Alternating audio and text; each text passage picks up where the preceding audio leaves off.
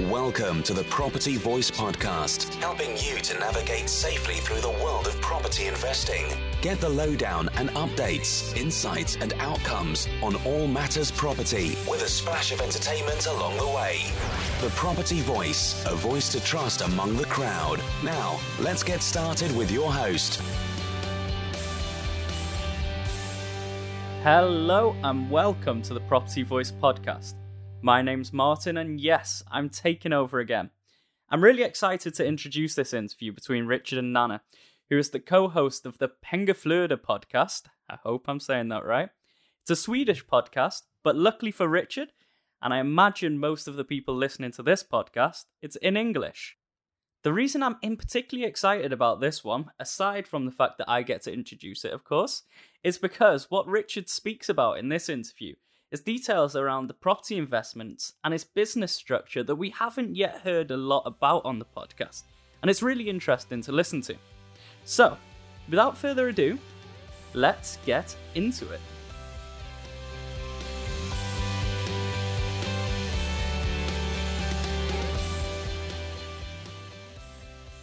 Today we have Richard Brown. How are you, Richard? Hey, no, no, hi. I'm, I'm good. I'm good, thank you. Good to see you. Thanks for inviting me on eventually. yeah, this have been a long time coming, but I want to save the the best for the last. Oh, is that right? Oh, well, okay. I'll, I'll look to see who's coming on after me then. no, but I think you're I think you have a very interesting story and how you invest. You are the exact that type of uh, person and investment type of strategies that me and Emily want to do. So I thought uh, this episode would be very very interesting and informational. Yeah. So tell me about your background. From property point of view, um, well, I mean, uh, okay. Let me just tell you about me. Uh, so now I'm uh, getting on a bit. I'm 54. Um, so I've had a life and a career already. Um, uh, I'm British. I'm married to a Brazilian. We've got three adult grown-up girls. Um, uh, they're they're between 21 and 26 years old. So that's the sort of family, if you like. Uh, we we have this sort of multicultural life because obviously my wife being Brazilian, so that's really that's really great um, to have that. And uh, and by the way, that plays a part in our lifestyle, as I'm sure you you are aware. Um, so, but you know, I, I, I followed a traditional route in it, I guess, from a professional point of view. I got educated, you know, did what my dad told me to do as a good boy in that sense, even though I resisted a little bit.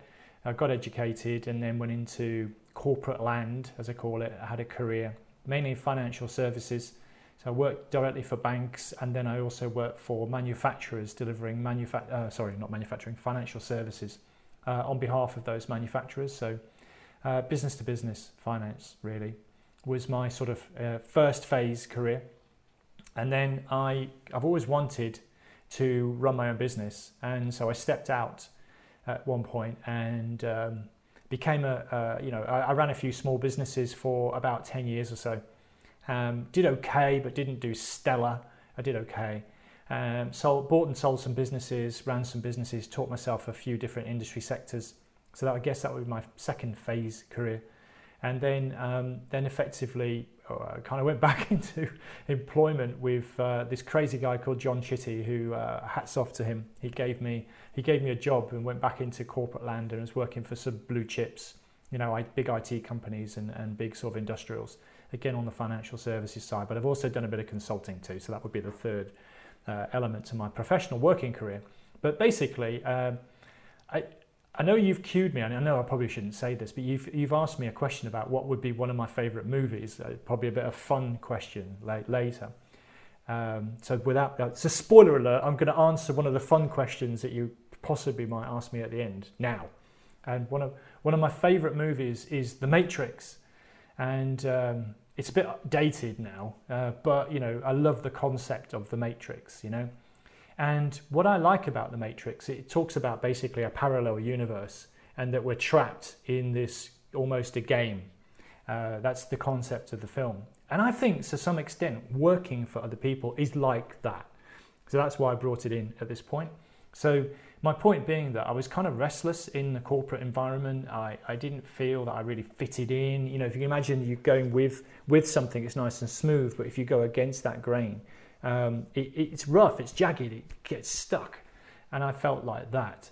So, you know, so I made the second leap to uh, leave full time sort of corporate land employment um, about two, eight years ago, something like that, and I've been kind of doing my own thing predominantly property based and also some associated services around property for the last eight years or so and started you know property in earnest about 11 years ago so um, property's been my thing now for about a decade or so and uh, yeah we can get into the detail of that but that's kind of the context that's how i got here i started later i guess because i told you i'm, I'm, I'm in my mid 50s so it was in my mid 40s early mid 40s when i kind of realized that property wow what is this thing i could do something different with my life. I could escape the matrix to uh, to keep my analogy going, and I didn't really. I, I, was asleep. I didn't. I wasn't awake to it, and then I eventually did wake up, uh, and it was four years after waking up bef- uh, before I actually managed to escape. And, and uh, find my way out of the matrix. So I don't know if that's how you wanted me to answer that question, but that's uh, that's a little bit of my sort of background personally and professionally, no, that, and how I got here generally. No, that's perfect that's perfect. Yeah, so that sounds uh, quite fun. so, what about your portfolio then? Because I know you have a big portfolio from different countries as well. Yeah, so um, so uh, I guess the there's four elements to my business effectively. So I've got the existing rental portfolio, I've got a couple of S, uh, service accommodation units, and I've got some developments which I'm predominantly converting to retain, although some of those I will move on. And then I've got sort of investor services type of business. So there's four elements to what I do. So in terms of the portfolio, which is effectively all but those services, um, there's 75 uh, rental units and um, across four countries. Um, the, the, the, they are, to be fair, concentrated in the UK, and the secondary market or the second largest market is the USA. Um, but I've got a few interests in Brazil, um, which you might expect given um, my, my wife's nationality, and also uh, in Portugal, just a, a, very small exposure in Portugal. Um, and uh, as it's Portuguese speaking, the Brazilian you know speaker in my family helps a lot with that too. So um, the what was interesting, I suppose, is that um, maybe we'll get onto this a little bit, but I probably got to, these are round figures, I probably got to around about 25 rental units approximately two or three years ago. And now it's 75. So it took about wow. yeah, it took about seven or eight years to get to about 25, and it's taken another two, three years to get to 75. So kind of you can see the the, the kind of it was more of like a linear growth and then a sort of step change um, in the last couple of years. So that that's kind of just a brief overview, if you like, of the number of units and, and where they are may I ask what happened? what to to that... yeah, um, yeah, that's a really good question to be honest. Because I suppose what I was doing was what I call cookie cutter approach for the first seven or eight years. So I was follow, following predominantly a BRR type of strategy, buy, refurbish, refinance. I love to add value to property, and so um, I was kind of just doing it. I was doing two, you know, between two and on average about three a year, I suppose, um, of these types of project um, you know, a couple running at the same time, staggered across a year, and I was steadily growing to about, as I mentioned, approximately 25 units, um, kind of one project at a time, um, although doing three of them on average. And what changed was really uh, two or three years ago, I recognised that actually I could do multiple unit, you know, conversions predominantly. So I was looking at you, you know, four units, six units, 12 units, you know, conversions predominantly, some a little bit of new build, not a lot of new build, mostly conversion. And so it, it just that's what created that that growth.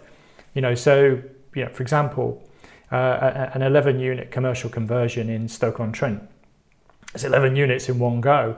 And yes, it's more complex, but at the end of the day, it's still one project, you know? So I could do that project, it would take longer, it's more complex, there's issues, etc., that you need to deal with, which are different to your vanilla buy, refurbish, refinance, you know, on a single family home. Yeah. But, you know, it was that, that's what allowed me to scale. And of course, it, it takes you into another level uh, once you get to looking at projects like that. You know, it's another level of complexity and planning and financing. Um, you know, yeah. managing the project, you know, is different. The team you have um, is also different. So there were some growing pains between going this flat line to this sort of steep line. Uh, to be honest with you, there were some growing pains, but you know, just sort of coming through, coming through that now. Now I've got a bit, bit more sort of control on things, a bit more order. My settled, my team is more settled. So um, but that's what made the difference. That's you know that's how I went from three a year to whatever 12, 15, whatever a year it's been since since then. Maybe twenty a year actually, closer to that. Yeah, somewhere between. So on average about fifteen a year in the last three years. Yeah, yeah, that's uh, different. yeah, and I, I, I also spoke because um a lot of people who develop like so let's call develop conversions as well as ground up developments uh, BRR's development mm. actually, but it's more You know, it's it's low level development. It's just a, a refurbishment or maybe a bit of an extension work or something. But so when we talk about development, so like a commercial to residential conversion, that kind of development, or um, a ground up development, I'm predominantly converting or building to retain in my portfolio as well. So that's my preferred model, my preferred exit route, and that's why I, my portfolio is also growing. And so that, that also allows me to um, look at opportunities, look at projects in a slightly different way to a traditional developer. So a traditional developer is building to sell. Um, and you know obviously they need they, they need to do find the site manage the site you know sell the site and maximize their profit and then go and find another one and do it all over again yeah. whereas as a if I use the phrase build to rent, but what I'm not, I'm not doing the full build to rent model with extra services, for example, but I am building or converting to retain in my portfolio. I can afford to take a slightly different view on the project phase, profitability, uh, knowing full well that I will retain the asset and I'll have an income stream theoretically for life. So, um, yeah. so therefore, I can I can sort of maybe a site is more appealing to me than it is to a traditional developer. Because you know if you just if you need to make your 20 30 40% profit whatever as a developer might look for um, I, I don't need to make that on the actual conversion side. I'd like to but you know I don't need I don't need to. So yeah that that um, that that sort of enabled me to scale my rental portfolio on a kind of a self-developed type of basis. Yeah. So the, that lead me into into the to my third question. Why do you invest in several countries? Uh, for fun. so, the serious answer is diversification. Um, so, you know, I've got investments in four currencies, so euro, pound, dollar, and uh, what's the Brazilian real. Um, yeah. So I'm hedging against different, you know, economies, uh, currencies, um, and mar- you know property markets. So it gives me some diversification. So theoretically, if the UK is down, maybe the US is up. Maybe they follow each other fairly similarly. To be fair, but you know, Portugal you know, is, is more in the eurozone, and uh, obviously Brazil is you know in a different sector. So um, I think because also we have an international family with an international lifestyle, it's it's also useful for us to have earnings in different currencies um, as well. Yeah. So diversification of risk, diversification of economic factors, diversification of currency. That's the logic behind it.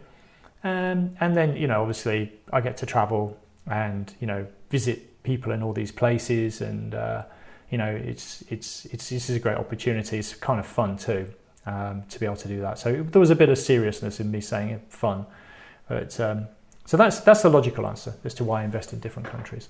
I, I wouldn't necessarily recommend doing that for everyone, by the way. Mm-hmm. So um, why? Well, it's complex, you know. basically. So obviously, I know, for example, you you're in one country looking looking to predominantly invest in another one. So you're located in one and investing in another one, and that already brings some complexity, right? For you, you've got to learn the differences, yes. you know, between those two countries. So if you multiply that by four, um, uh, uh, you know, it, it's more complex, and you know, there's more things to learn. In fact, actually, the USA is not really one country; it's fifty. So I'm not investing yeah. in 50 states, but um, you know, so for example, I have investments in three states in the US, and it's almost like it's not quite it's not quite like investing in three separate countries, but there are differences. You know, different tax laws, for example, uh, different landlord laws in in different states in the US. So it's complex. So that's why I wouldn't necessarily recommend it in exactly the same way that I have done it. Uh, I might do a bit of consolidation uh, going forward. Uh, and I'm certainly more concentrated in two primary markets uh, now than I was. So, you know, you learn things as you as you uh, grow and develop. And I think some, you know, the initial, the start of the US, for example, was more opportunistic for me about five years ago.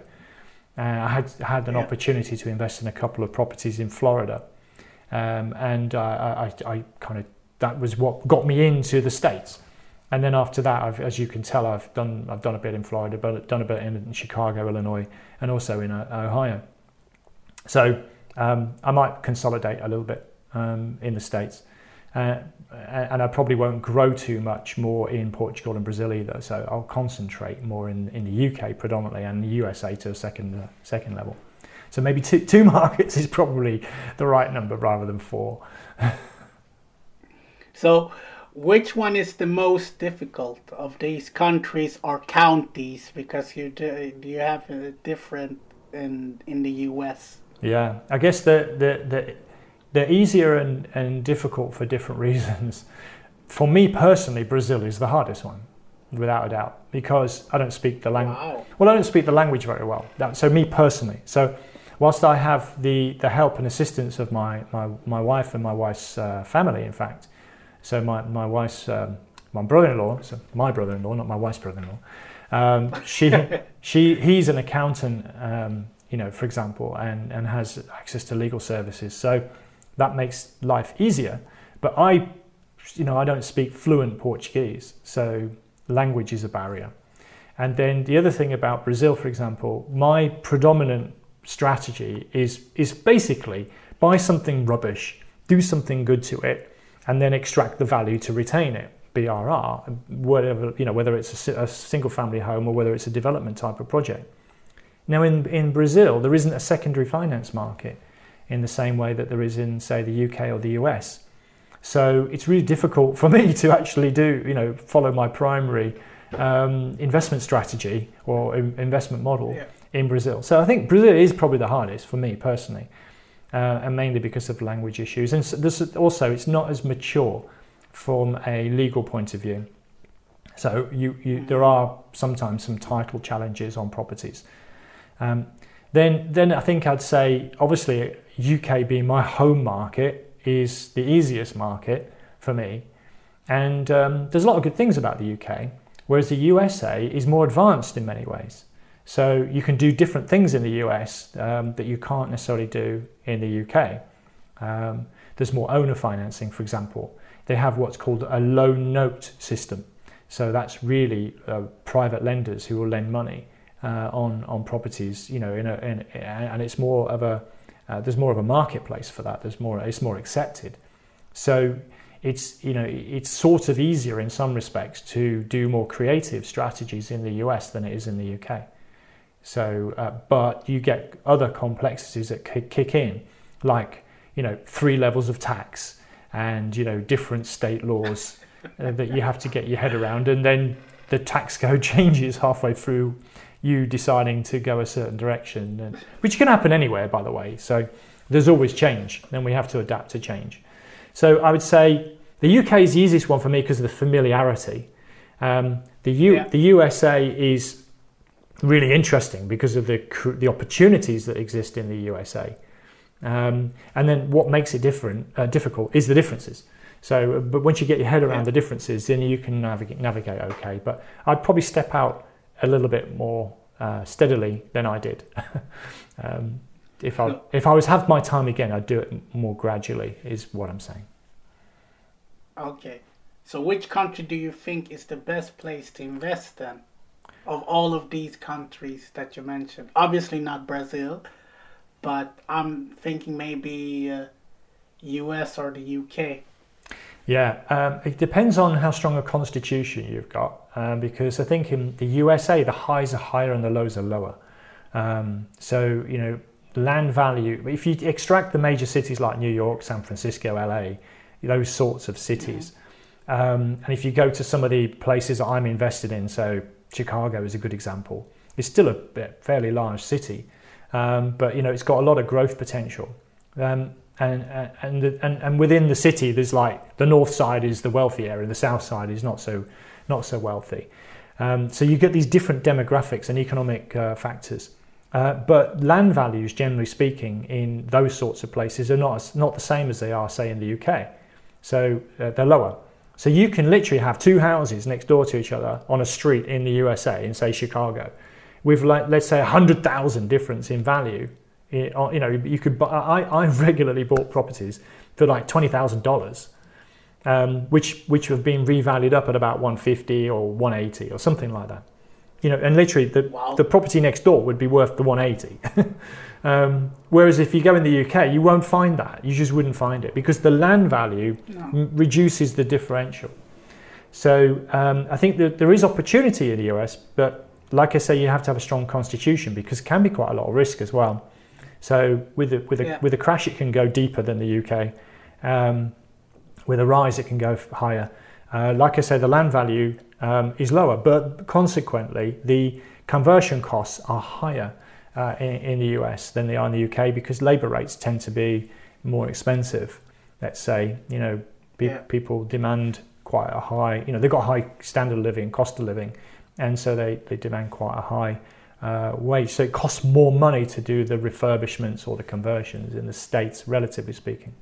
So, and therefore, if you, if you kind of don't get the budgeting right, it can you know, swing the numbers quite significantly. So, okay, so uh, of those four countries, which country do do you think have the most cost of refurbishment? Is is that U.S.? Uh, from my experience, yeah, definitely. Um, yeah. So I'd say for the areas I invest in, so it isn't necessarily the whole of the US. I would say land values no. are lower generally, and um, refurbishment conversion costs are higher, let's say, than the UK, and and yeah. indeed Portugal for that matter. Brazil's got the lowest labour uh, labour cost, but as I mentioned, it's difficult to extract the value unless you sell. So I could do flipping. I could flip in in Brazil, but uh, for the reasons yeah. I mentioned, I, I probably uh, we, we we most of, we I would say to people who are looking at investing in Brazil, either flip or if you're going to invest for the long term, have a good reason to have to be there for the long term. You know, so we have yeah. a good reason because of family connections. so yeah, yeah, and we and we'll we'll always spend time in Brazil uh, for that reason. So. No, because because I'm I'm asking this because of a lot of uh, Swedish investors. Uh, they usually use to either want to invest in the U.S. or in the UK market so that's why I'm asking. Yeah, yeah. So okay, so uh, I mean, I, I, personally prefer the UK because it's more stable. I think. Yeah. Um, it's more predictable, therefore. The US can be can get better returns, but can also lead to losses pretty quickly if you care, if you're not careful. And also, there's a lot of what I call trophy investments type of thing in, in the US. So, you know, the the eight nine bed villa near Disneyland. You know, sounds sounds great, but as an investment, it's not necessarily a good idea.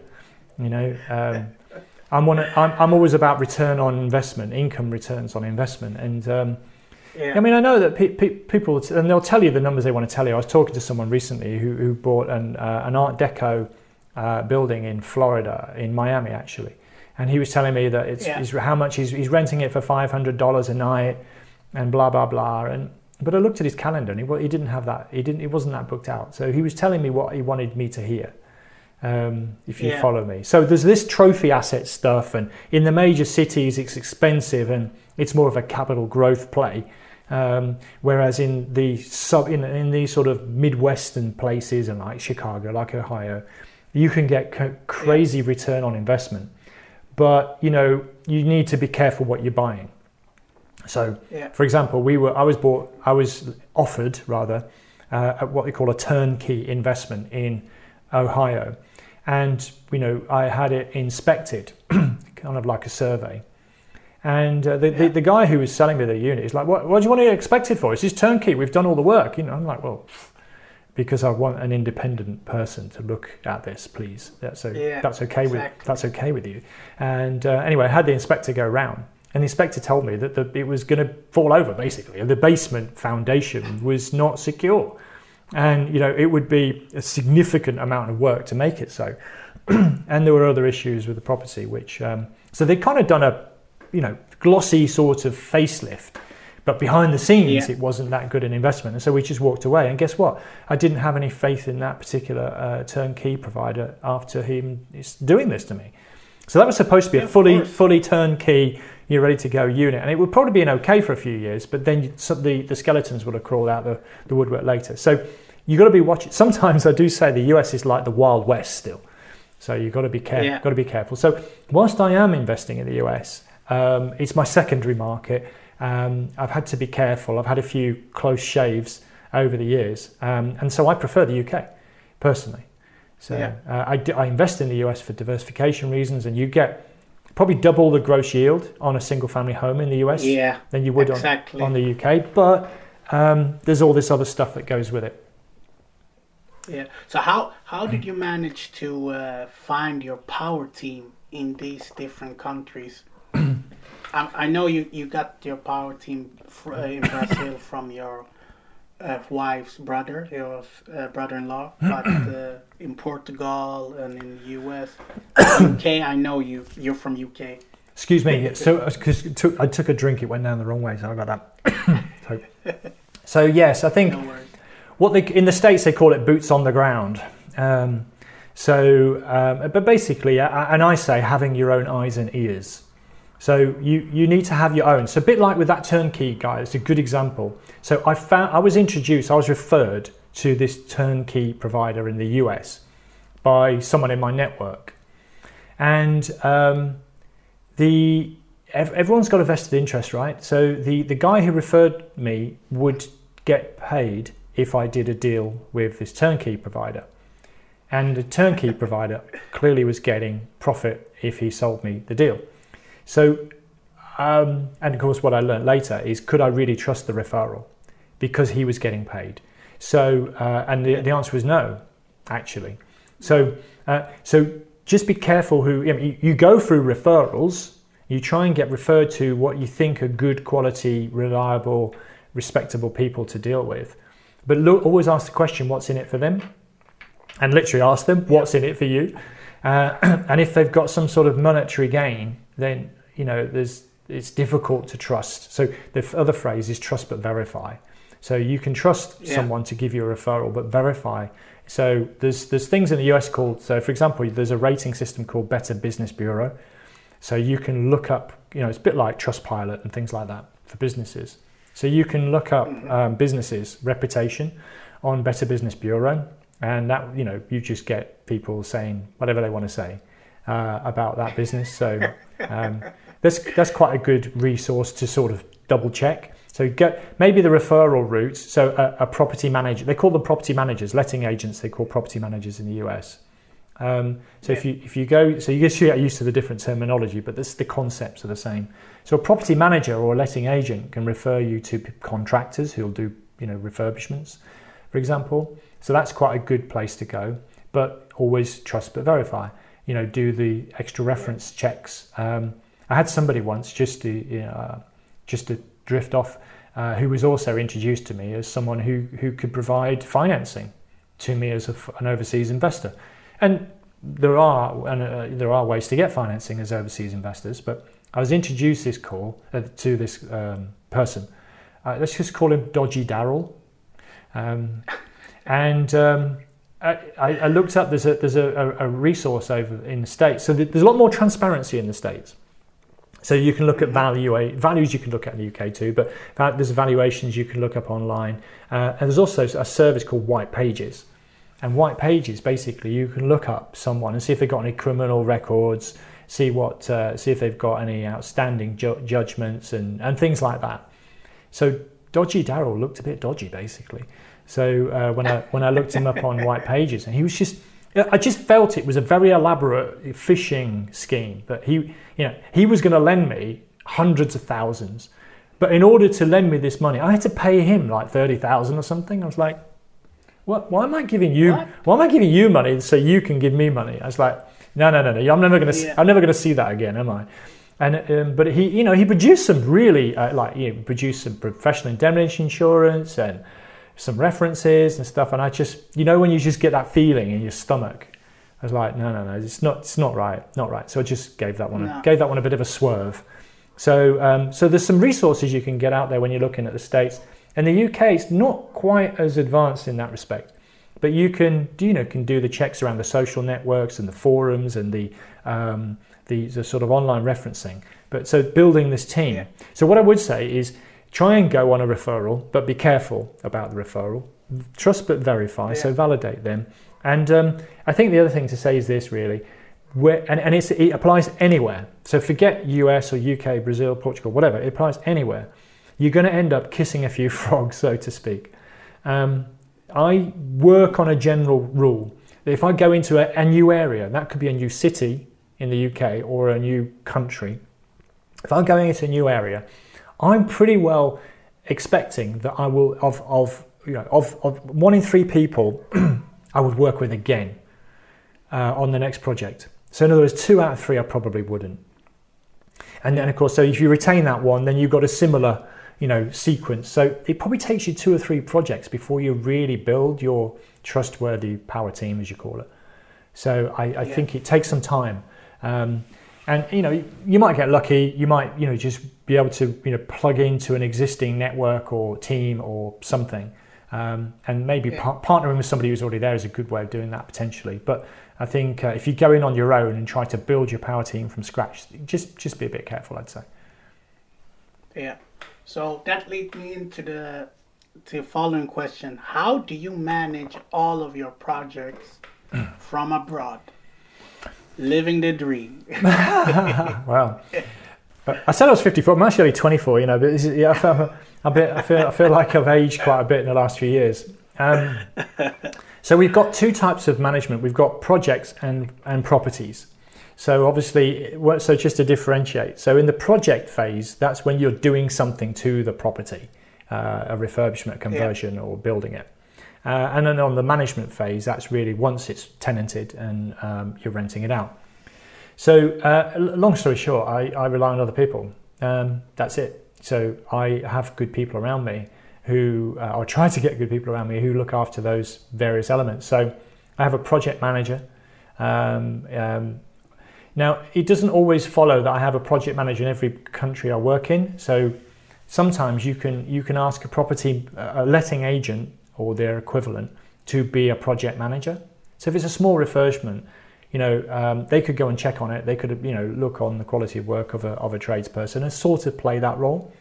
Um, then you could have a main contractor who also doubles up as the project manager. Um, you could follow that route with the projects too. Or you could have your own independent project manager or even site manager, depending on how big the job is. So that's on the project side. And on the property side, um, in, if it's a foreign market to me, I have um, I use letting agents or property managers pretty much uh, exclusively in, in overseas countries. Um, but here's the caveat: have your own eyes and ears. So even if you're appointing a property manager or a uh, let's say uh, a letting agent or equivalent to look at things, get somebody independent to check in on things um, uh, occasionally.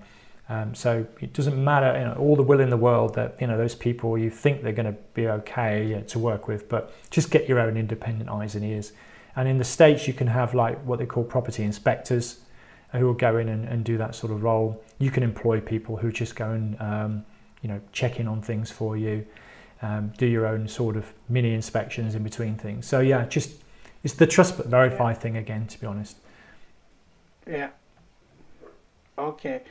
So do you extract money from different companies? So at the moment, I'm on a no is the answer. I, I reinvest everything pretty much. Um, so I'm on a, a, quest at the moment to um, grow my portfolio, uh, grow my asset base. I've got a big vision, which is to develop a foundation, actually, uh, which will outlive wow. me. Yeah, which will outlive me. So everything kind of gets thrown back into the pot. So I, I do have um, uh, alternative income streams. So uh, I have like um, mentoring consultancy sort of revenue stream.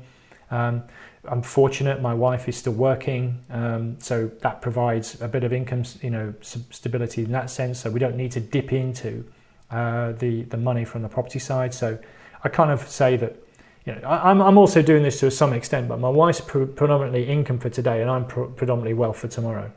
So that's kind of how we do things. Yeah. But my wife's on her last assignment now. I don't think she's going to work beyond this role. She probably got another two or three years, and then uh, we'll go into our semi-retirement mode. Um, and our semi-retirement mode is living between three three countries.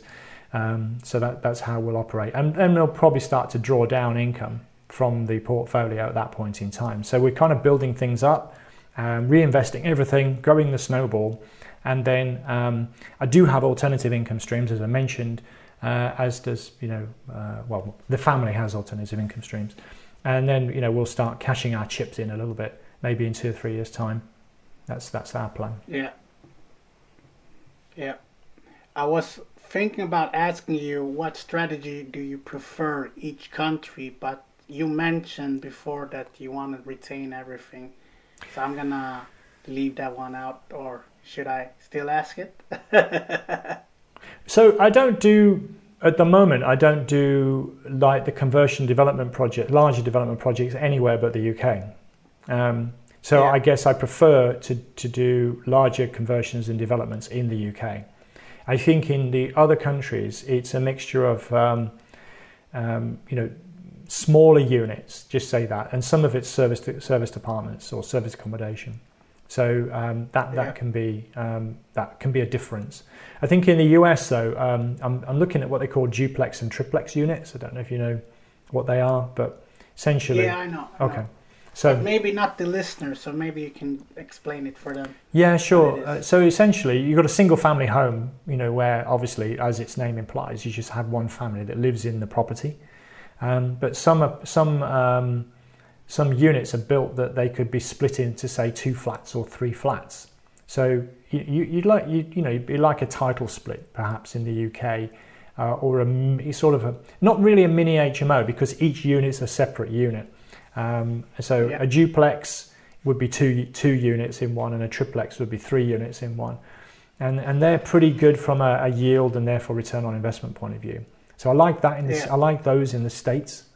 Um, and then you know Brazil in Rio it lend you know normally we're not in normality but normally in Rio it's got fairly consistent all year uh, tourism industry so that lends itself quite well to service accommodation yeah. holiday lets and uh, the same with we, uh, we only actually have, now have one property in the in Portugal and that's in the Algarve so that's also holiday let so uh, you kind of mix the strategies a little bit depending on those locations so predominantly conversions and developments in the UK, predominantly long-term buy and hold duplex and triplex in the US, and uh, more like serviced accommodation or holiday lets in Brazil and Portugal.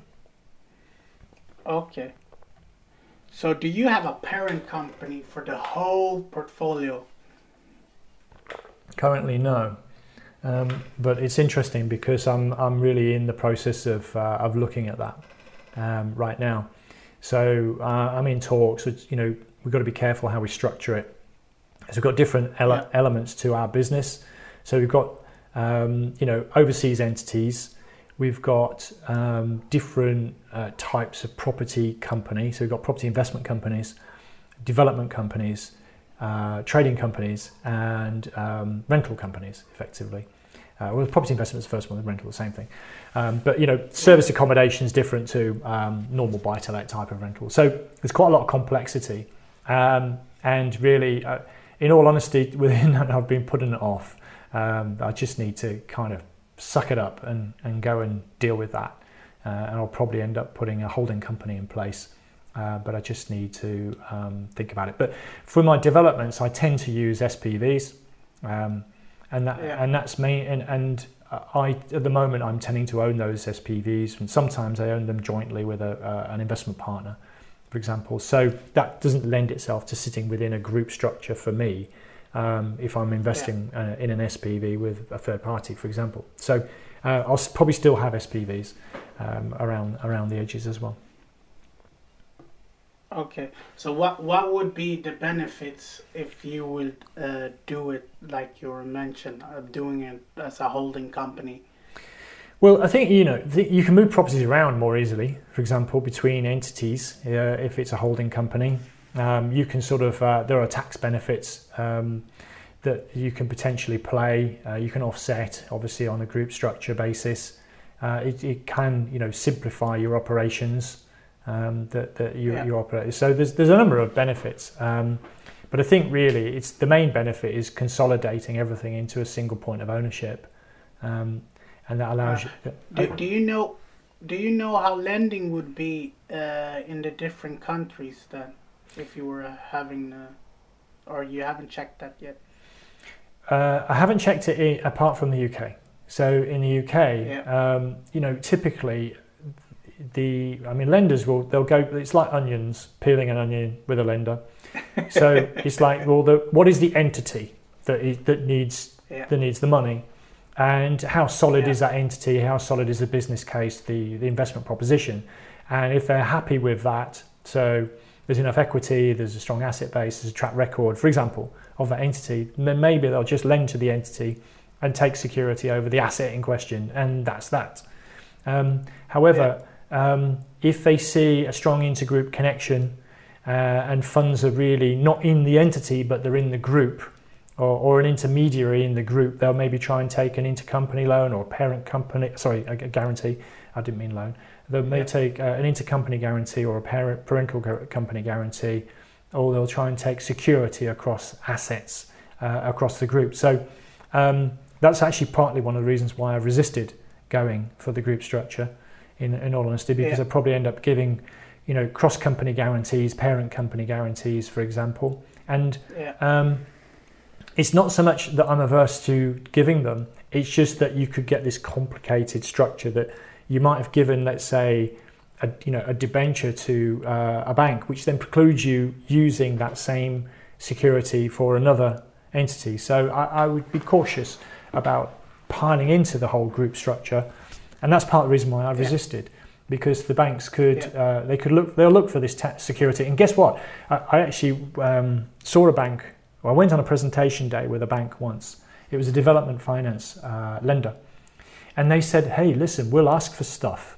We don't always expect to get it you know so they that tells you you know oh we'll ask for a director's guarantee we'll ask for shareholder guarantee we'll ask for a cross company guarantee we'll ask for a parental guarantee we'll ask for debentures we'll ask for whatever you know blah blah blah but uh, yeah. sometimes you can just push back um, especially if you know like i say the deal and the entity stacks up so why do they need all this other security um, yeah, that's true. So uh, it, it doesn't mean you'll always succeed in pushing back. Um, it just means that sometimes they will ask for this much, but they're not necessarily expecting to get everything. Maybe they'll get a little bit less. So I think um, lending is an interesting point. I can't really speak for um, too much about the uh, other countries. I think the US, I'm just doing some refinancing as I've had to give a personal guarantee. Um, yeah. But I didn't have to give a, there is actually a parent arrangement there. So I've got a U, US company which is owned by a UK company which I in turn own. And so the, lend- okay. the lender has asked for my personal guarantee, but they didn't ask for the, the parent company guarantee. And, um, and to be fair, they, well, I think they've only asked for the personal guarantee because I'm an overseas investor. Because it's, you know, yeah. if they needed to come after me, you know, or generally, it's more difficult. You know, where do, where do they find, yeah. find me? So they've asked for my personal guarantee because it's probably easier to find me than it is the company. So I just think yeah. I think that's the reason why they've asked for that. So, so do you think uh, which country is the hardest to uh, get lending? do you have lending on on the other properties in Portugal and in Brazil, or is Yeah. it just Yeah, uh, actually not in Brazil. Uh, we don't have any lending in Brazil, and that's because it's it's probably the hardest country to get lending in. Uh, for me personally, now for my wife it's easier. Yeah. She's a national, um, so it's actually easier for her. Um, so actually, the more general answer to your question is if you are uh, not not a national and not resident of the coun- country that you're investing in, then it's challenging. It's just challenging. yeah Um, yeah and then, then the secondary point is um, if you look at, say, the UK and the US, which are the easiest markets I'm operating in from a lending point of view, they will look at the, the asset return from the asset, the income from the asset, uh, if that follows. So, like buy to let mortgages in the UK, they'll go, okay, as long as there's enough coverage between the rent and the mortgage, the you know the 125% rule, 140% rule, I can explain explain what that means if you need it to. Yeah. But I mean, basically, that the rent covers the mortgage by at least 125 or 140 percent, uh, depending on your tax Yeah. tax status. Uh, that's what that means. Yeah. So you can you can get you know a loan on a buy to let if you meet that criteria. Whereas in say Portugal, it's done on income affordability, uh, which basically means how much you know. It's like a residential mortgage application. Like, can you afford to service this debt on this asset? So it it, uh, it, it makes it difficult to scale in in say Portugal, and and the US. I've found it's a little bit similar to the UK. Um, you know, Ah. they'll, they they look at it both So- ways. They can look at affordability, or they can look at you know the income returns on the asset. yeah so it's the same in Sweden here uh, they look at the the income that you're generating from your job hmm the personal income and not the Yeah. the income you get from your rental That, that seems to be quite So- quite common ac- so across eurozone generally. You know, Yeah. Germany's the same, France is the same, Portugal's the same, Spain's the same. Uh, I obviously, you're telling me about Sweden, um, which I didn't know. yeah Well, now you know I do, I do. And uh, you know, and, and so one of the issues, um, you know, because for example, with me, I'm I'm building this snowball, and I don't have an income, you know, deliberately because I'm leaving it all invested. So yeah if I have to go to a bank and go, well, I, you know, I, I could, I could show an income, quite a significant income, but I choose not to because I'm reinvesting everything in the business. So I don't have a, a large income. So that's, you know, so actually what we do in our case is, um, you know, because my wife has the provable income, she gets the lending in the countries Yeah. where you go on affordability. And, and I get them Yeah. where, you know, that's another reason why I'm investing in the UK and the USA because it is not so irrelevant um, that my income. Yeah. So how do you stay tax efficient? This might surprise you. My answer. I don't sweat too much about tax. Um, is the is the honest answer. Now, don't get me wrong. I, I don't like just ignore it completely. It's just that I work on a general principle that if I'm making money and, and need to pay tax, I'm doing okay. Um, Yeah. So, but yes, there are things you can do to make yourself more tax efficient. Um, so, just to give you one small example. Uh, well, in the if I talk because obviously it differs between countries, the, the tax rules. So, but if I just focus on the UK for a second, so two two big uh, tax breaks that you could get. Um, one is if if a property used to be your own home. So um, now Yeah. it, you can only have one own home at one time. So this is quite limited. But if you can imagine you had your own home, and it used to be even more attractive, they changed the rules. Uh, it used to be that they had something called lettings relief, but that's gone now, so forget that. But if you had your own home, um, you know, if you buy your own home and you make money on your home, excuse me, and you sell that home, then um, it's then your capital gain is tax free. But the period of ownership is still tax free if you convert it into a rental property. Uh, and you still get a residual period of time and, and you know you get a capital gains tax allowance so actually owning your own home converting it to rental for maybe two to five years and then selling it is quite a tax efficient way to extract a gain from that property. Uh, and then of course in my case I'd be reinvesting that money. I'm not spending it. And that's that's one you know you can't do that a lot because it's your own home. And another one is on buy to lets um, if you um, obviously keep a buy to let. If you sell a buy to let property it, it's not subject to income tax, it's subject to capital gains tax on any gain. So I'm always looking at the values of property, my portfolio over time. And I'm also looking yeah. at the relative return on investment that I'm getting, return on income, return on equity. I'm always looking at them. And I often select a property to dispose of, if I own it personally, this is. Um, that's what I'm talking yeah. about here, in, in any one year. So last couple of years, I've kind of sold one property a year that I owned in my personal name, and um, I've had I've not paid any uh, capital gains tax often, or or a low amount of capital gains tax, and I reinvest those profits in in my portfolio. So, you know, so I can. Whereas if I left it. Um, there will be a point in time where if I were either to sell it or it become part of my estate, you know, it'd be subject to quite a high level of taxation at that point. So I'm looking to recycle. There are costs associated with selling a property, uh, transaction costs, yeah. for example, you know, estate agent fees, etc. So um, you know, you need to kind of do your sum. So I, I, kind of do that kind of exercise, but I don't do anything fancy like you know trusts uh, or, or that that kind of thing particularly. Yeah, yeah. Uh, what, yeah. One quick mention about uh, taxation, which is might not work for overseas investors, but it might work for a lot of people I engage with, is the use of uh, um, a SSAS pension. That's also quite tax efficient. And yeah. and so if you if you have a, a SSAS pension, a link to your uh, property business, you can you know get some tax breaks. Let's just say that you can get some tax breaks there, and also you could be your own bank uh, to some extent yeah. through the pension. Lots we could talk about, but so, I'm, I do not sweat it too much with taxation.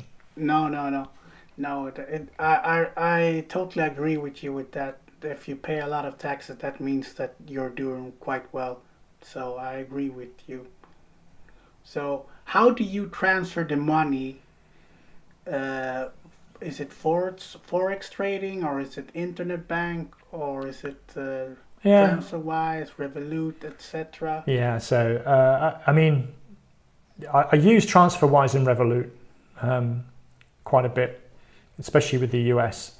Um, TransferWise have got a borderless account um, system now, so you can set up a US dollar account, a euro account, for example.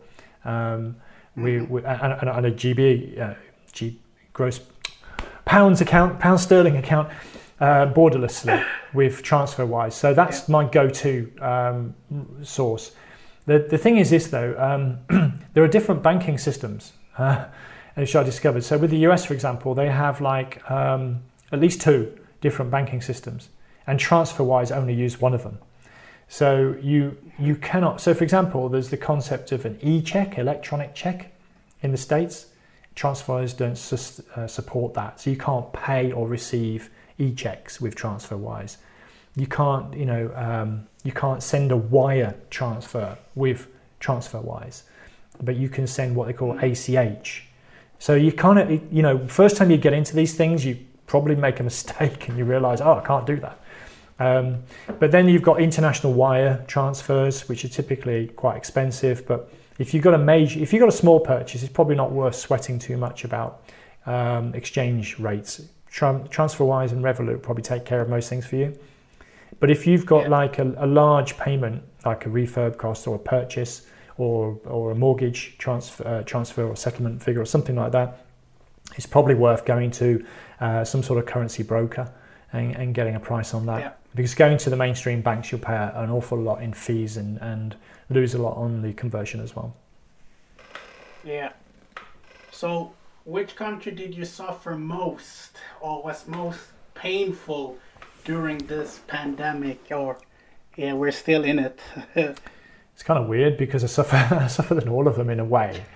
Um, Funny enough, Brazil not so much because of the way our, our investments are structured there. But um, the US I had more more um, arrears um, on the on the buy, on the sort of rentals. In the UK, um, because I've got more development activity going on, I had I suffered more with the development projects, uh, which I just couldn't get on site, for example. Um, yeah. So I suffered in a different way. And then I think um, in, in, Portugal, which is a holiday, it just closed, closed for business, you know, effectively. Um, and the same with, funny enough, the well, the holiday, the short, the service departments in the UK, they kind of they emptied for you know for about two or two or three months, and then they've picked up again. Uh, Portugal, I kind of missed the season, um, so that's a bit bit rubbish. So I kind of suffered in different ways in different countries. But thanks for reminding me.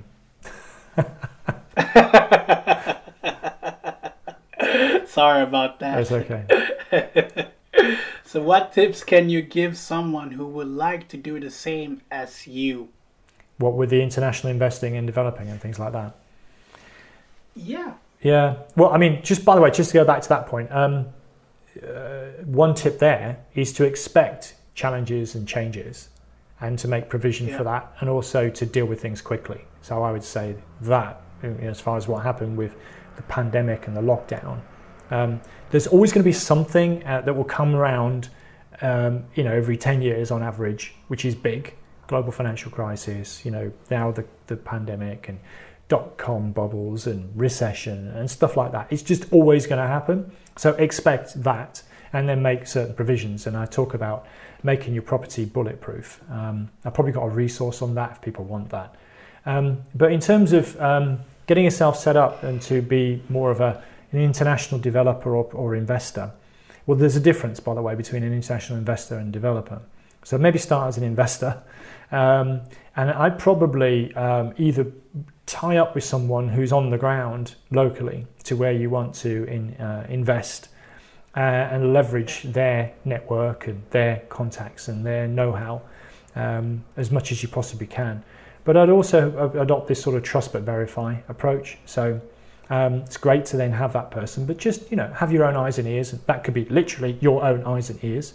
Go, meet them, see what they do, sort of thing. Uh, or it could be if you if that's not easy or convenient for you to do, that maybe you could send someone, you know, periodically to check on things. You know, particularly if there's like a development Yeah. project. So I'd do that. I'd probably I'd probably scale more gradually than I did, um, insofar as overseas expansion. Um, and I'd definitely get you know good advice around you. So have the right sort of Yeah. accounting, tax, legal uh, advice around you. And don't forget the cross-border issues. So there are international tax treaties, for example, uh, that you kind of need to be aware of. Is the one? Isn't the one? Could it? You know, could you be taxed twice? Um, or you know, Yeah. so uh, you could be taxed twice. Uh, sorry, you could be taxed once, but you'll end up paying the highest tax rate if there's a treaty. And if there isn't a treaty, you could be taxed twice. So have have good advice, uh, professional advice around you. Have your own eyes and ears. Uh, go, you know, go steadily as you go. Suck it and see, sort of thing. Let's see how it goes with a small Yeah. small project, and then maybe move to a different one. But I'd I'd hook up a network with people on the ground um, as well, rather than just try and wing it from you know from your laptop. Um, you know, from afar. That's they're the main they're the main tips. Yeah. Good good tips. I hope the listeners have taken notes about that. Well, So now we've come to the fun part. okay. I want to know your best movie, your best TV series, and uh, best books. So, now, s- spoiler, you did you did uh, tell me you were going to ask me these questions. So, it's, uh, by the way, thank you that you did because I had, then I thought about it. And so, um, I guess with with films, I've got a lot of different. We were just chatting about this the other day, funnily enough, in the house, and um, I tend to like you know this sort of uh, suspense thriller type of um, film, but I try to think about what I might like. Um, you know, generally, you know, just two two answers to your question, basically. So, The Matrix. I t- I talked about The Matrix, didn't I? And the reason I like The Matrix Yeah. so much is, is it is this sort of parallel universe. It's like trying to escape the rat race, trying to escape corporate land. I apply that analogy to where I was and uh, and what I did. So I, I'm Neo, you know, um, that escape escape from that. So it's just I, lo- I it's dated now, but I, I really love the, the concept of it. And uh, on a on a sort of more business related film, I like The Big Short. Um, I don't know if you've seen that one.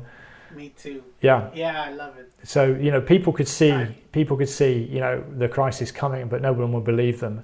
And I like I like things which are contrarian. Um, you know, generally speaking. Yeah. So that's part. That's the reason why I like uh, that one. So TV, right? Um, I think uh, I had to look at my notes. I I really like. there's an American guy called Marcus Lemonis. Uh, I don't know if you've heard of him. Um, and he No. So he's uh, he's a, an investor and a business investor, an owner, and he goes in and, and kind of buys small businesses and turns them around. And um, he's got a TV program called The Profit uh, with a with an F. He's not like a prophet, you know, prophesying what's going to happen. Ah, And it, and I really love that program because um, you know, well, I love turnarounds by the way. So I'm a I love love the whole idea of a turnaround. And he just goes in, he does deal on a handshake, uh, you know, a lot on trust, and uh, he's got some really good ideas of how to simplify and expand the business. And he, he's got this phrase called "trust the process," or as he calls it, "trust the process." And um, I, I, I love that concept. So that's a that's a good one. Um, not sure what channel you can get it on. Um, we have a number of different cable networks, so it's on. Maybe on YouTube I can find it. Maybe. Otherwise, And then I, I love any property reality TV. I mean, I don't know about you, Nana, but if we travel, and this is this is, I'm going to tell you this now. If we travel, it's actually my wife who will go on the TV and look for something like Sarah Beeny or something like that. You know, um, th- there's the Yeah. there's the Property Brothers, which is a US one, and there's these different property reality. Yeah. We watched one the other day. Funny enough, we're watching Sarah Beeny at the moment with How to Live Mortgage Free. So we always make a beeline. It's very unromantic, I know, but you know, we we like we like the sort of property reality TV. So you know, for a little bit of chill, we don't take it too seriously. And in terms of books, I'm a really I'm a massive book reader, as you I think you know. Um, yeah, I know. so it's really difficult for me to pick one or even two. Um, but I think I'll get three. you want me, you want three out of me. Let's see if I how many I had on my list. Um, okay, so okay, t- two two similar ones. Um, so picking up my my line about contrarian thinking. So there's a book called What I Learned Losing a Million Dollars, and you know because Mm. people write about success, but not many Yes. people write about what you can learn from failure. And Yeah. that's the reason why I like that book. Because if you ask anyone about, well, what's your secret to success? They'll say this or say that. Then you ask the next person, they'll say the other and the other. And you go, well, which one is it? You know? Um, because actually, there's a, Yeah. there's a lot of different things that contribute to success. But this book talks about there's only three main things that contribute to failure, especially as an investor. Yeah. So um, that's a really good book I recommend to people because you can learn a lot from failure. I'm gonna read that book. Cool. And then uh, I'm, sim- I'm writing it down now. And do you remember what I said about everything goes in cycles and there will always be something big that happens? Uh, and then everyone's Yeah. always taken by surprise. Well, guess what? It always happens. There isn't really a surprise. The only surprise is what is the thing. The, the, and so the book, The Black Swan, have you come across that one? It, uh, no, I've. Is, is it the same as uh, this Never Split the Difference? Is this the same No, author or no? Different author to Never Split the Difference. That's a good book, by the way. Um, the, the, and, uh, it's um, Taleb. I forgot Because he called because he called he calls his group the Black Swan. That's why I did Ah, that uh, yes. uh, parallel. I understand. Yeah, Chris Voss wrote um, Never Split the Difference. Yeah, Um, exactly. And yeah. he has got a consultancy called the Black Swan. But and he's taken the concept of the Black Swan, which is basically a rare occurring event that nobody could see coming, but actually they happen more frequently than you imagine. So um, I love that one yeah, uh, for that reason. And then you know, I guess if I'm if I'm going to be pressed into a third one, um, everybody talks about Rich Dad Poor Dad, right? So yeah. I'm not because everybody else does. Um, but, but, I love it. but yeah, yeah, yeah, Rich Dad Poor Dad. Obviously, you know, everyone should read that one. Um, ironically, I suppose I love um, uh, unscripted. There we go. So, have you heard of? Have you read uh, Millionaire Fastlane by MJ No. MJ DeMarco? I, I have it on my uh, list. I have so many on my list. So, uh, his he became famous, MJ DeMarco, for writing Millionaire, The Millionaire Fastlane, which is a good book, by the way. yeah, But I really like the second one, which is called Unscripted. And guess what? Unscripted is a bit like The Matrix. Mm. So kind of ties in. Tie, it's it's the idea of escaping the this sort of you know treadmill rat race world. Um, and, and maybe if you're doing it through business, actually, he talks about business, but he also talks about investing. He talks about real estate um, as well. So um, I quite like it's, the, the, it's quite a long book, and you probably need to have read Millionaire Fastlane before you read Unscripted. Uh, and having said that, you can probably skip the first third of unscripted if you've read Millionaire Fastlane. So there you go. There's there's three. I could probably I, I, one bonus one. Um, particularly if you've not got a good grounding in personal finance, which I didn't when I started. Uh, but I love um, The Richest Man of Babylon. Yeah, yeah, that's a good book. It's easy to read. It's, it's a parable. And very short as well. Exactly. So you get you, you notch up another book on your uh, on your target quite quickly. Um, Mm-hmm. That's how I'm, re- Okay, yeah, that's how I'm reading three or four a month. Yeah, but there you have it, listeners. Richard Brown. And if people would like to reach out to you, how can they reach out to you? I know you have a podcast. That's how I found you from the beginning. Sure. Uh, but yeah, how can you reach out? So but let's keep it all together. And so email me podcast at thepropertyvoice.net, um, which obviously has got the website address in that as well. So go to the, thepropertyvoice.net. We've got a page which tells you about the podcast. It's also on iTunes, Stitcher, Spotify, blah, blah, blah. It's all on. So the Property Voice is how I'm probably uh, most known, I suppose. Um, I've written a couple of books, so you can find some of those books on Amazon. Um, and then I write for YPN magazine. So if you write, if, if so, if some of this is kind of said, oh, that's interesting. So I talked about bulletproof in your portfolio. Uh, I've written the odd article investing in the USA, for example. Um, there's other bits and pieces of resources. Um, uh, that you can get all my back catalogue for YPN magazine um, if you just subscribe. So just send an email, podcast at thepropertyvoice.net, and um, you know I'll, I'll try my best to to help you out and direct you, or probably get my assistant to help. Probably more likely. That's that's the best. Yeah. I think they're the best ways of getting hold of me. Okay. There you have it, listeners. Thank you for listening to this great guy and for me asking all of the questions. I was really thanks for getting me on the show. I really appreciate it. It's, um, uh, I hope your audience in Sweden gets some benefit out of it. But um, yeah. you know, well, I was uh, I, I was going to digress. Let me not digress because I'll just digress forever. But I remember a really good uh, occasion I had in Stockholm, um, in a, a summer party in Stockholm. But let's not go there. Uh, so I've got I've got a good memory of of Sweden for sure. Uh, as a result of that, so hello to all the people in Sweden. Um, you know, we, we, we tend to get on well, the Brits and the Swedes. So, um, and I'm sure Yeah. other nationalities are also included and welcome. there you have it, people. Don't be stressed. Invest. Bye.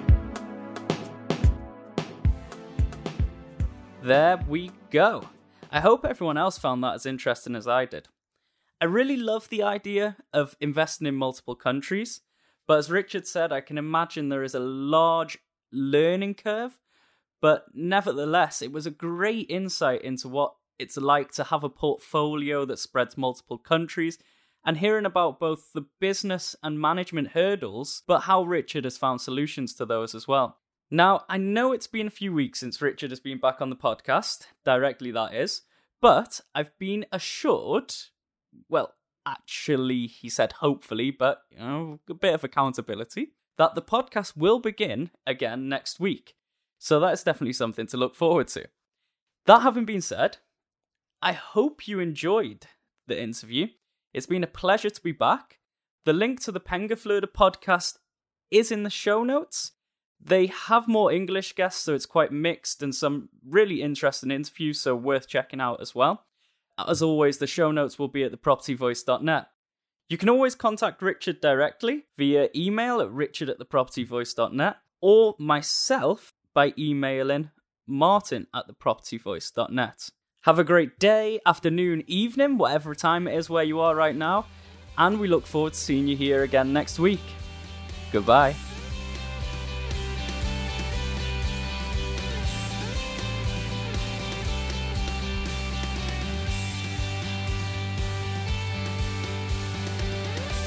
Thank you for listening today. Now head over to thepropertyvoice.net for more inspirational content and get updates through our mailing list. Join us next time on the Property Voice podcast. And if you enjoyed the show, please don't forget to rate us on iTunes.